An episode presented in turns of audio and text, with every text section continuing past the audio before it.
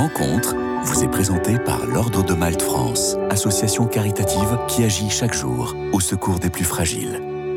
Bonjour à tous. Alors aujourd'hui, euh, j'ai la joie de rencontrer Gina Hachi. Bonjour. Bonjour. Merci beaucoup d'être avec nous. Vous êtes euh, une chrétienne d'Alep, euh, de rite grec, melkite catholique. Et vous êtes de passage en France, à Paris, ces quelques jours. On a la joie de vous rencontrer aujourd'hui. Pour commencer, peut-être, Gina Hachi, dites-nous qui vous êtes.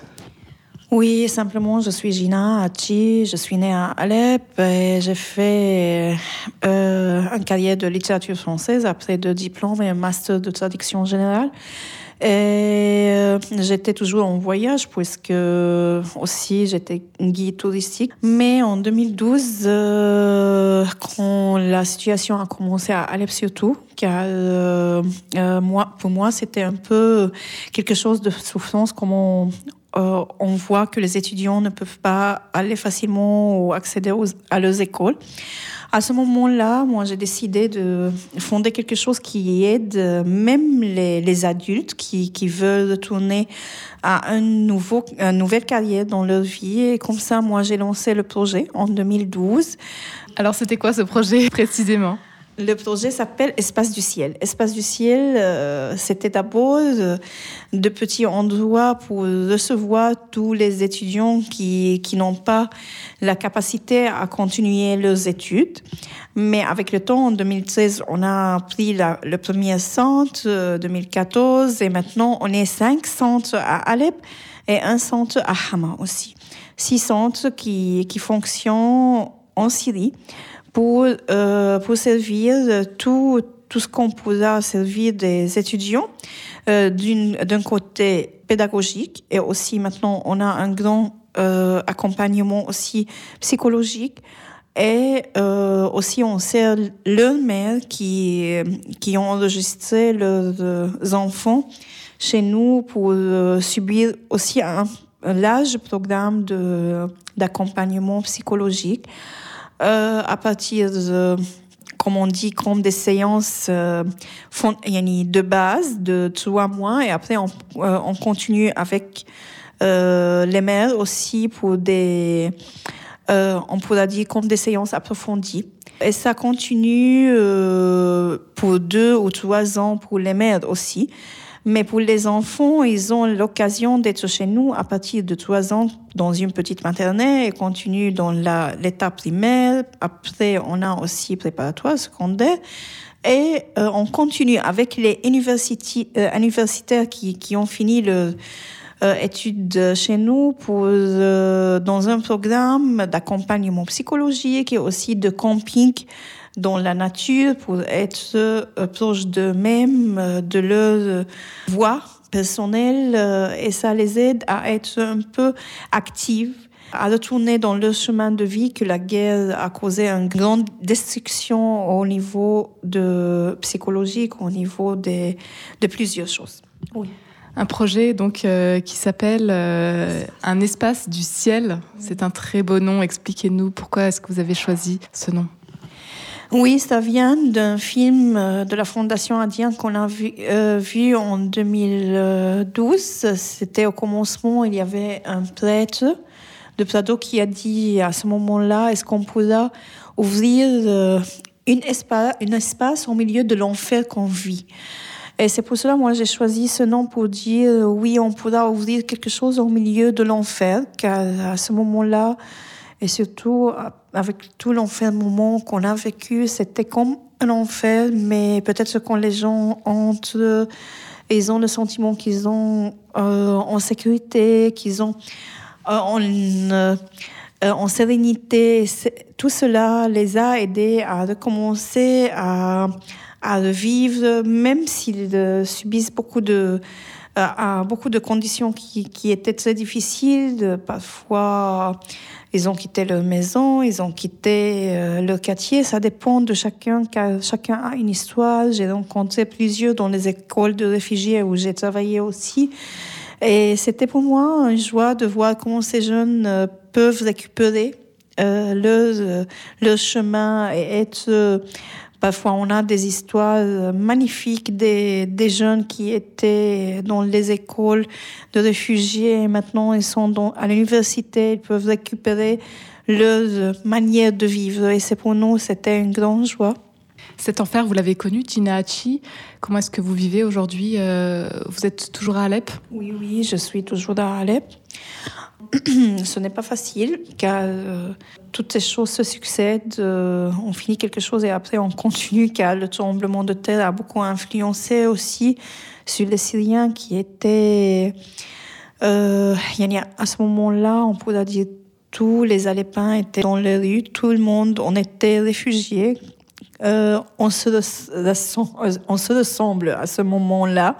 Et c'est pour cela, euh, peut-être cela a créé une grande solidarité aussi entre les, gens pour être euh, à côté de, pour se côtoyer, pour s'entraider et tout ça. Aussi, les gens souffrent euh, de tout ce qu'on a vécu, de, sanctions et tout ça à cause de d'une situation économique très difficile et même que les Alepins ont grande force de vivre, de continuer, ils essayent, mais ce n'est pas facile pour eux.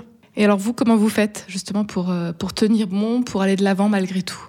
Oui, on essaye toujours d'être à côté des gens, d'aider, de, de, de les soutenir, ça dépend. Chaque période euh, nous demande une nouvelle façon pour aller plus loin, ça dépend, oui on était toujours à côté de ces gens du côté pédagogique et psychologique, mais parfois il y a des crises qui nous demandent d'aller plus loin, de d'aider cette classe moyenne qui est devenue euh, dans la rue, de, de conserver sa dignité, d'être en dignité avec euh, eux-mêmes. Et c'est pour cela parfois on essaye d'intervenir différemment avec des, plusieurs moyens, ça dépend. Aujourd'hui, qu'est-ce qui vous amène euh, en France? Pourquoi? C'est pour euh, élargir un peu notre vision pour faire des, des euh, on pourrait dire des partenariats de petits euh, pour profiter euh, parfois de euh, de cette expérience aussi occidentale dans le domaine de notre travail psychologique pour élargir aussi notre vision vers l'avenir pour relier pour ne pas être nous aussi enfermés euh, pour aller plus loin avec nous jeunes qui, qui possèdent beaucoup d'ambition dans la vie, d'espoir, et, ils méritent de continuer et de grandir aussi. Plus de dix ans après la guerre euh, qui a commencé en Syrie, le tremblement de terre qui s'est rajouté à cette situation, euh, la population souffre aujourd'hui et vous regrettez peut-être cette indifférence du monde par rapport à ce qui se passe aujourd'hui en Syrie? Oui, quand je vois un peu comment on est hors du temps, hors de tout ce qui se passe. Oui, ça me fait souffrir car ce n'est pas facile. Euh, que tous ces jeunes qui ont euh, qui sont restés en Syrie et qui ont choisi d'être là-bas, car il y a un lien qui qu'ils veulent euh, qu'ils veulent conserver. Même les, les, Syriens qui sont venus ici aussi, ils ont ce, lien et toujours euh, ils aspirent. Et moi, euh, avec la visite des familles syriennes, je me sens toujours à, combien il y a cette, ce lien intérieur qui, qui nous relie. Mais je ne sais pas comment on pourra euh, faire sensibiliser ou aider les les gens à être plus euh, conscients que tout ce qui se passe en Syrie euh, a besoin de plus de charité, a besoin de plus de coopération internationale pour nous aider, euh, pour ouvrir les portes, ouvrir les portes devant tout le monde, car tout le monde, oui, mérite, mérite d'être, de vivre, de continuer en sérénité. Pour les Syriens euh, surtout la population qui reste, euh, parfois c'est un peu dur et ce n'est pas facile. Ginachi, comment est-ce que vous allez vivre ce temps de l'Avent et euh, ces dernières semaines qui nous préparent à Noël? Moi, je vis tout cela et j'ai choisi de rester en Syrie à partir de ma croyance, car en principe, moi, je suis quelqu'un qui a découvert une nouvelle vision dans sa vie avant la guerre. Et c'est pour cela, moi, j'ai choisi de rester, car autrefois, moi, aussi, j'ai tellement voyagé dans plusieurs pays. Je suis venue en France autrefois, avant la guerre, mais euh, avec le commencement, moi, j'ai dit c'est euh, une bonne occasion pour euh, un peu expérimenter une nouvelle manière de de vivre la souffrance où on a choisi d'être, mais ce n'est pas facile car l'impôt était très cher avec tout ce qu'on a moi, par exemple, moi, autrefois, je pouvais aller n'importe où. Avec le commencement de la guerre, c'était très dur. Les, pays les plus proches, euh, on ne peut pas accéder facilement. Même ma venue ici, en France, c'était très difficile. Mais puisque ça facilite, euh, on a bâti un, peu de confiance, ça nous aide à voyager. Mais euh, quand on choisit de rester, alors, euh, ou bien on va aller dans un chemin qui nous guide vers une, euh, une euh, découverte intérieure du trésor qui est, qui est caché et la souffrance l'aide à, à, à, ouvrir, à découvrir, ou bien on va être très enfermé, d'être très désespéré. Moi, j'ai choisi à bouger, à faire quelque chose et c'est pour cela j'ai fondé tout ça, j'ai tellement travaillé sur ça. Une prière pour, pour terminer peut-être en arabe en ce temps de l'Avent, Jinaachi. Oui, je vais dire quelques mots en arabe. بتمنى السلام السلام اللي يعطانا يا رب السلام اللي هو هو أجل يعطي هذا السلام على الأرض بس للأسف كل علاقتنا الصعبة مع حالنا مع الكون مع الله خلت السلام صعب بس فعلا يمكن يكون فرصة حقيقية بنوال إنه نرجع نعيش السلام اللي ساعدنا نكتشف ذواتنا والآخر اللي رفضنا يوما ما. Un petit résumé en français.